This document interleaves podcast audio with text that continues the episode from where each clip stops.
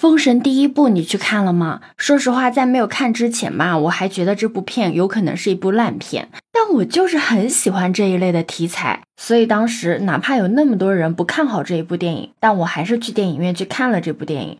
结果出乎意料的，比我想象中的要好很多。尤其里面他有一个新的观点，就是以前看《封神》的时候呢，就说妲己是红颜祸水，是因为她迷惑了纣王，所以纣王才那么的残暴。但这部电影他讲的是纣王他本身呢就是一个有野心的人，他的本性就是冷酷嗜血，他跟妲己两个人之间只是各取所需的同盟罢了。你好，我是当当马。我在网上看到很多人对于这部电影的吐槽，说它的服化道具不好，但我不太在意这些，我觉得好看就行。你知道吗？里面的男演员基本上都是一八零往上的，每个人的身材都超级无敌的好，胸肌、腹肌不在话下。虽然说这部剧里面妲己穿的也很少，但是基本没有什么人在意，因为男生穿的更少。你敢信？第一次在庆祝的宴会上面跳舞的不是那些美女，而是一群半裸的男生跳。起正午，我就是又肤浅又爱看。话说回来，这部电影呢，其实主要讲述的是殷寿和儿子殷郊之间的关系，以及跟姬昌父子之间的矛盾冲突。实际上呢，这个影片有三个阶段。第一阶段的主角呢是姬发和殷郊，第二阶段呢是殷寿和姬昌，第三阶段才是苏妲己、姜子牙、杨戬和哪吒。这部电影改编了很多，毕竟原著有一百多回，不可能全部都给拍出来啊，对吧？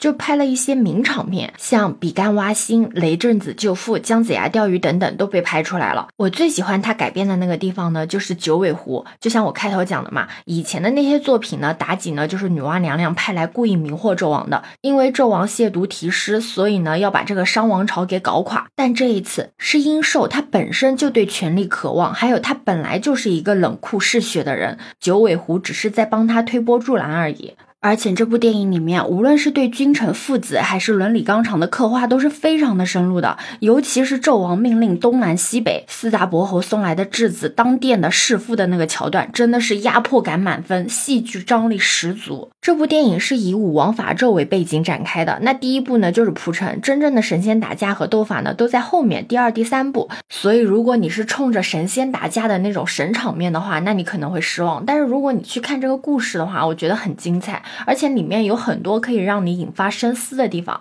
因为涉及到剧透，我就不要讲太多了。我觉得你可以把这部电影当做一个全新的故事去看，真的会发现一个不同的天地。它可以说是做到了各种层面的逻辑自洽，单凭这一点就可以看得出来，它真的是在故事上花了心思。反正我已经期待第二部了。对此你有什么看法呢？可以把你的想法留在评论区哦。